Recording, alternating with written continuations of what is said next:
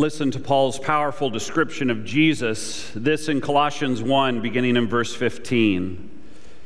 The Son is the image of the invisible God, the firstborn over all creation. For in him all things were created, things in heaven and on earth, visible and invisible whether thrones or powers or rulers or authorities, all things have been created through him and for him. He is before all things, and in him all things hold together, and he is the head of the body, the church. He is the beginning and the firstborn from among the dead, so that in everything he might have supremacy.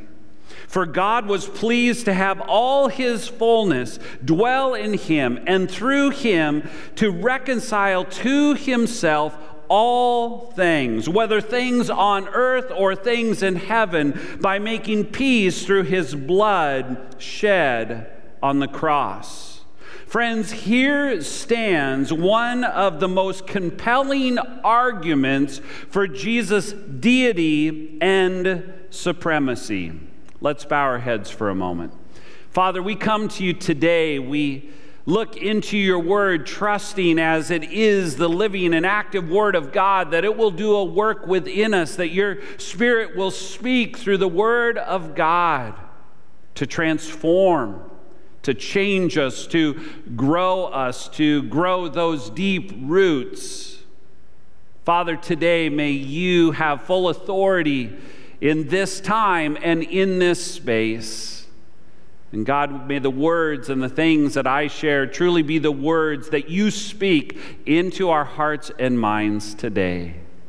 God, bless this time in your word. In Jesus' name, amen. Today, we continue our series out of the book of Colossians that we've simply called Rooted in Christ. Our theme this morning is that of Jesus over all. Jesus over all. Don't you love the Apostle Paul's description here of Jesus, the, the image of the invisible God, the firstborn over all creation, the head of the body, his church. The writer of Hebrews describes Jesus, the Son of God, like this this found in Hebrews 1 and verse 3. He says that the Son is the radiance of God's glory and the exact representation of his being. The Son is the radiance of God's glory and the exact representation of his being. I wonder when have you heard the following statements made either about you or about someone else? Statements like, He is such his father's son. She is such her, her mother's daughter. Got to get those right. Now, it doesn't have to be just those. That you say, well, he is such his mother's son, or she is such her father's daughter. Oftentimes, those type of phrases, those kind of statements are used, right? Because there is a likeness in how that child responds. There, there are similar mannerisms that seem to be inherited within the home genetically that the way that he or she speaks, either as adult or child, or the way that one responds and then the other seems to be a mere image. We've probably said it ourselves before. Well, he is such his father's son, or she is such her mother's daughter, because there's such a likeness, there's such similarity. I know that in my own family, and parents, isn't it humbling for us, especially when our children are younger and they imitate the things that we do, and it's as if we're holding up a mirror to ourselves, right? It's like, I want to break that mirror, not break the kid. I'm not suggesting that, but I don't like the thing that they're reflecting back at me. I see myself in their actions, I see myself in their attitudes. I think of many times where that's been the case as we have raised our kids, now our oldest married, our middle in college, and our youngest a senior in high school. I think others sometimes see it better than those of us who are close into the relationship, right? We and sometimes it skips a generation, right? Grandparents, it's not maybe seen in your kids, but the, your grandchildren, or at least your children can see it in their children, that that's just like grandma and grandpa. It's the reason that our middle son, Riley, has kind of affectionately been tagged Little Dallas. Because in many ways, he kind of mirrors things that we also see in my dad, Dallas. And many of you know my folks, Dallas and Linda away this week celebrating in fact the 101 the 101st birthday of my grandpa Kuykendall, my mom's dad i mean truly amazing but we see that likeness, right? We see the mannerisms. We see the, the image, if you will. We see the representation from generation to generation. Consider what Jesus says in John's Gospel in chapter 14 and verse 9 when he says that anyone who has seen me has seen the Father. A little bit of background that we covered last week in this series that we'll be in throughout January and February. Of course, Paul writes to a relatively uh, new group of new converts here in the Colossian church. This church was the product of a church planting effort by a guy by the name of Epaphras. He is referred to in the pages of this letter. He's an earlier convert of Paul, and he was the one who helped establish this church in Colossae. Paul writes this prison letter, one of four of his epistles considered as prison letters, because he was under house arrest in Rome. This referenced in the book of Acts, chapter 28, where, where Paul wrote these letters and had them sent out to the churches. While Paul had never met these people, he writes with great affection, and yet he also writes with great concern for one of the primary concerns at this time was that of a false teaching known as Gnosticism. Gnosticism, if we were to boil it down, was really about minimizing Jesus. Minimizing Jesus as both fully God and fully man, that just couldn't be reconciled in a Gnostic's thinking. You see, many considered Jesus to be important but maybe not in, entirely essential. We, we know that word essential today, don't we? Because that tag has been given to a number of things, and many of us might argue, well, aren't all of these things essential? And some services get kind of labeled essential over others. But I want us to consider that as Paul writes this to the Colossian people, that this Gnosticism is so inset, and here are some relatively new converts. He's, he's concerned for them that they don't fall for this false teaching that the physical and the spiritual can't interact, that they can't coexist even in the person of Jesus. And so, because they refuted anything that was physical, they just couldn't accept who Jesus was, and therefore they minimized Jesus. And while they might feel that Jesus was important, they ran the risk of not seeing him as essential. In other words, while Jesus wa- might be prominent, he certainly wasn't preeminent, meaning that he had existed for all times and thus being spoken of as being there at creation. Paul underscores that Jesus is not only prominent, he's not only preeminent, you know, another P is coming, right, in this statement here, but he is also paramount. He is central. Remember our theme this morning Jesus over all. Jesus, the image of the invisible. That word image in the Greek is the word icon. You can probably figure what we got out of that in English. It's the word icon, a manifestation, a replica of the original, such that you can't even tell the difference. They seem one in the same. Jesus is the image of the invisible God. And so there's some things that we see right here in the text. And if you're taking notes, you might jot these down. The first one is that Jesus is God. Many of us might go, duh, right?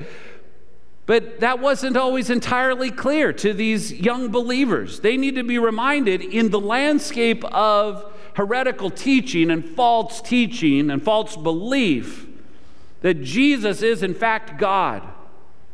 John writes in his gospel in John 1:18 he says, No one has ever seen God, but the one and only Son, who is himself God. And then John says, it is in relationship, of course, with God, that that Son has made him known, has made God known. Jesus, yes, is in fact God.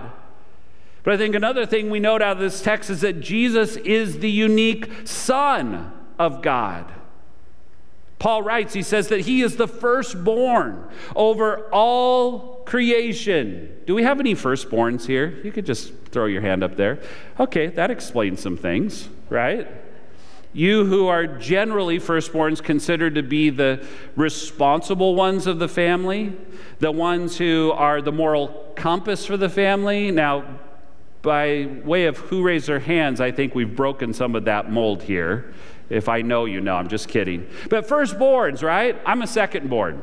I'm kind of a little bit more of the, at least, you know, stereotypically kind of the happy go lucky, you know, the kid who probably sometimes gets more love than the firstborn because they're, they're just a little bit more free spirit. I'm not really free spirit, but I like to just crack people up. I like to just kind of, you know, just have fun with it. If you can't have fun, then why do it, right? But we're talking about Jesus, the unique Son of God, being the, the firstborn over all creation. You know, that term, firstborn, really in biblical times, it really denoted, you know, to be an heir right? To be an owner. There, were, there was a birthright that came. We see this throughout the Old Testament and into the New. We see where families, that firstborn, that held a, a critical place within the family, and with that, some critical rights. Here, Paul reminds us that Jesus not only is God, but he is the unique Son of God, the firstborn over all creation. But then he goes further. He says that Jesus is the creator of all things.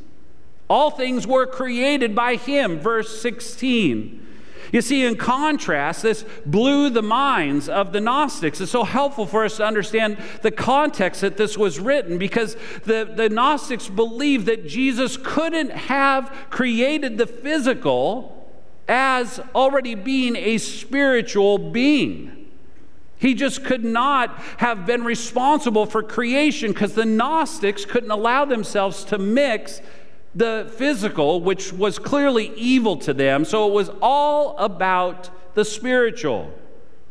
Paul makes a point to say that Jesus is, in fact, the creator, along with God the Father and the Holy Spirit, that he is the creator of all things. Listen to what is written in Revelation 4 and 11 referring to the Son of God, to Jesus, for you created all things and by your will they were created and have their being.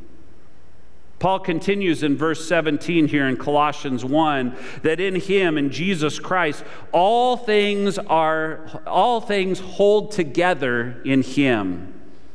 The reference of that holding together is really the idea that they're preventing things from falling into complete chaos. Friends, isn't that a good word that we need to hear today? When we feel like some things are falling into complete chaos, I don't know whether it's on a larger scale, whether you may feel it's within your own home or what immediately surrounds you, that we want to just kind of throw our hands up and go, man, it is complete chaos. But in Christ, we have one who holds all things together. Amen? Such an important reality for us. And Jesus, as the head of the body, his church, helps us see the fact that the Christ of creation is also the Christ of redemption. Verse 19, for God was pleased to have all his fullness dwell in him. That dwelling really inferring to take up residence. That dwelling is exactly the thing that Jesus did through the incarnation. The very reason that we celebrate Advent and the very reason that we celebrate not only the first Advent, the coming of Jesus, but we anticipate the second Advent. Christ made his dwelling among us. It says in John chapter 1, and it says here in Colossians, for God was pleased to have all his fullness dwell in him. In God, in Jesus was incarnate all that was represented in God, the image of the invisible God. Paul actually uses here in verse 19 this term in his full in his fullness is really a statement that is repeated 8 different times in the book of Colossians and what Paul is continuing to do is affirming Jesus identity again against the backdrop of false teaching. He wants to remind these young converts that Jesus is, in fact, the Son of God, that Jesus is the head of the body of this church that they even know in the city of Colossae. You know, some might ask, as we think of the Christ of creation as also the Christ of redemption. Some might be tempted to ask, well, why is reconciliation, why is the reconciliation embodied in the life of Jesus so important? The answer because without the shedding of Jesus' blood on the cross, the very thing that we're going to celebrate here in a few minutes, celebrate is an interesting word, right, to accompany with communion, but we're going to observe this sacrifice, this shedding of Jesus' blood and his ultimate victory from the cross. Why is reconciliation so important? Because without that shedding of blood on the cross, we would be alienated from God.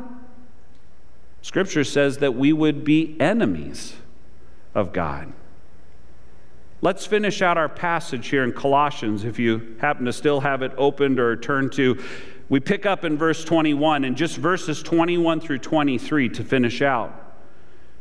Paul says, Once you were alienated from God and were enemies in your minds because of your evil behavior, but now he has reconciled you by Christ's physical body. Note that Paul is really emphasizing that. It's because of the false teaching that's so prominent. But now he has reconciled you by Christ's physical body through death to present you holy in his sight, without blemish and free from accusation Paul says, if you continue in your faith, established and firm, and do not move from the hope held out in the gospel. This is the gospel that you heard and that has been proclaimed in every creature under heaven, and of which I, Paul, have become a servant. Friends, this is the power and the hope of the gospel of Jesus Christ. And not just principally speaking, are we saying the hope and the power of the gospel of Jesus Christ, but it is the very message that we're called to embody and to exhibit in the world around us. To exhibit the power of God to transform and change a life to exhibit and embody the hope of the gospel of Jesus when so many things in our world today seem to be the dead end of hopelessness. Paul insists to the Colossians and to us as well that Jesus Christ is supreme that Jesus Christ is supreme. Jesus is Lord over everything He's made, and He is Lord over everyone He's saved. The question that I would ask you this morning is really this Is Jesus Christ supreme in your life? Is Jesus Christ supreme in your life? Is Jesus, in other words, over all, over all, everything that your life consists of? Is Jesus over all? Not compartmentalized, right, into the things that we want to surrender to Jesus, the things that frankly are easy to surrender, but is Jesus over all? Is Jesus Christ supreme? In your life? A couple of other questions that flow with that. Are you reconciled to Him? Have you surrendered yourself? Have you confessed your sin? Have you received the forgiveness of, of a loving and compassionate and gracious God? Are you reconciled to Him so that in you He is supreme?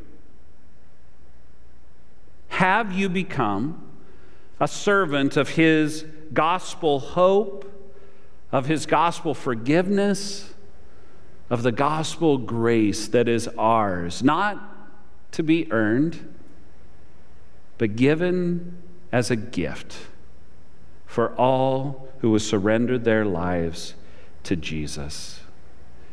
I want to challenge you today that this message, that this text really su- describing Jesus as supreme, that this idea of Jesus over all really falls flat if there is no context of relationship for you with Jesus Christ.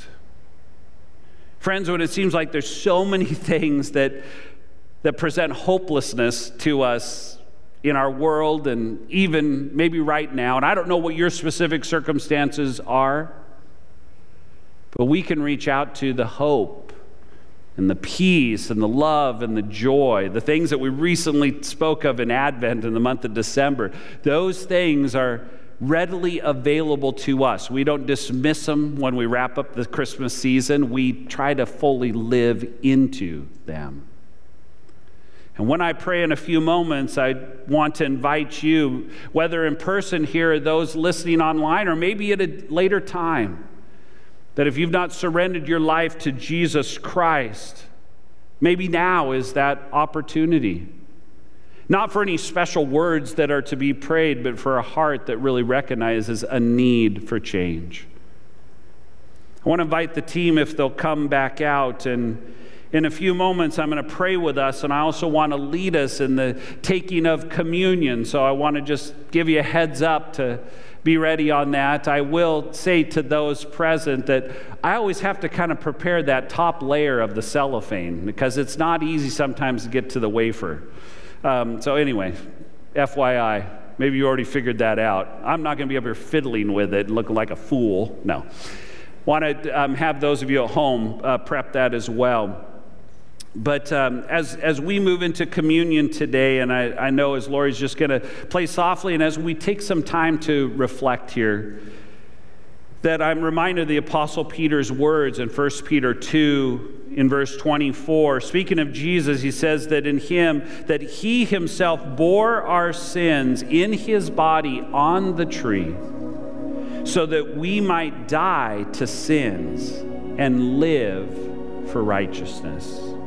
Friends, we're doing that very exchange that Paul writes about in the book of Acts that we'll no longer be slaves to sin, but we'll be slaves to righteousness. And through this most righteous act of Jesus dying for our sins, the prophet Isaiah reminds us that by his wounds and by his suffering, that we are healed. I want to encourage you today, and what not a better time as we start another year to say, you know, 2020, didn't see that coming. And, and maybe it has thrown you for a loop as it has for many of us. And it's going to take a while here in 2021, right, for us to kind of feel back to whatever normal is going to be. But can we be firmly rooted in Jesus Christ through it all? Can we really say that Jesus is over all, over all of some things that seem like they're in complete chaos or so undone right now?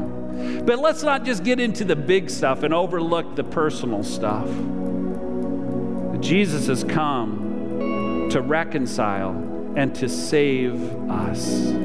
So before we take communion this morning, I want to just lead us in a prayer. And I want to ask if you just bow your heads and take some moments of silence here. And maybe this morning as we pray, whether again here in person or somewhere online or at a later time, you're recognizing that you need to reconcile some things with Jesus Christ. Friend, I pray that you would do that now. That you would lay your life open wide and that you would trust the work of God by His Spirit to convict and to and just to be at work. It's, it's not to pin us against a wall, it's not to corner us, but it's to convict us of sin so that we might reconcile it to Jesus. Would you do that now? And maybe for some here today, you've never been in a relationship with Jesus Christ, and maybe today is the day, not because I am suggesting it might be so, but because the Spirit of God is calling you. Will you surrender yourself to Jesus Christ? Will you confess your sin, receive his forgiveness, and invite him to be Savior and Lord of your life? Father, today we thank you for this most gracious act of love of Jesus Christ surrendering his life and what we observe in this act of communion. The receiving of the bread, the taking of the cup, the bread representing his body, the cup representing his blood that was shed for us, ushering a new covenant and that we might do this in remembrance, Jesus, of you. So, friends, right now I want to invite you, whether in person or online, to take what you have, for they truly are symbolic, and take that wafer representing his body, and let's receive it today. And in the same way, Jesus with his disciples took the cup and he passed it among them and said, This is my body, this is my blood that was shed for you. Take this in remembrance of me, and let's do that today. In your life, may it be said that Jesus is the subject. That in an ever changing and frankly uncertain world filled with ever changing and uncertain circumstances, that you are firmly rooted in Jesus Christ. That's my hope. That's my prayer for you. That you would be rooted in Christ and that Christ would be exalted over all else within you. We're going to take some moments to respond as the team leads in a song want to encourage you that you just respond as as Jesus might be leading you, whether it may be an altar of prayer, maybe it's one of our response stations this morning. Maybe you just got some a couple prayers on your heart and you want to add it to the prayer wall. And again, you're always welcome to take a prayer request as well at any time. But why don't you stand to your feet and let's let the supremacy of Christ just kind of wash over us as we share these words and as we respond, and I'll be back up to close us.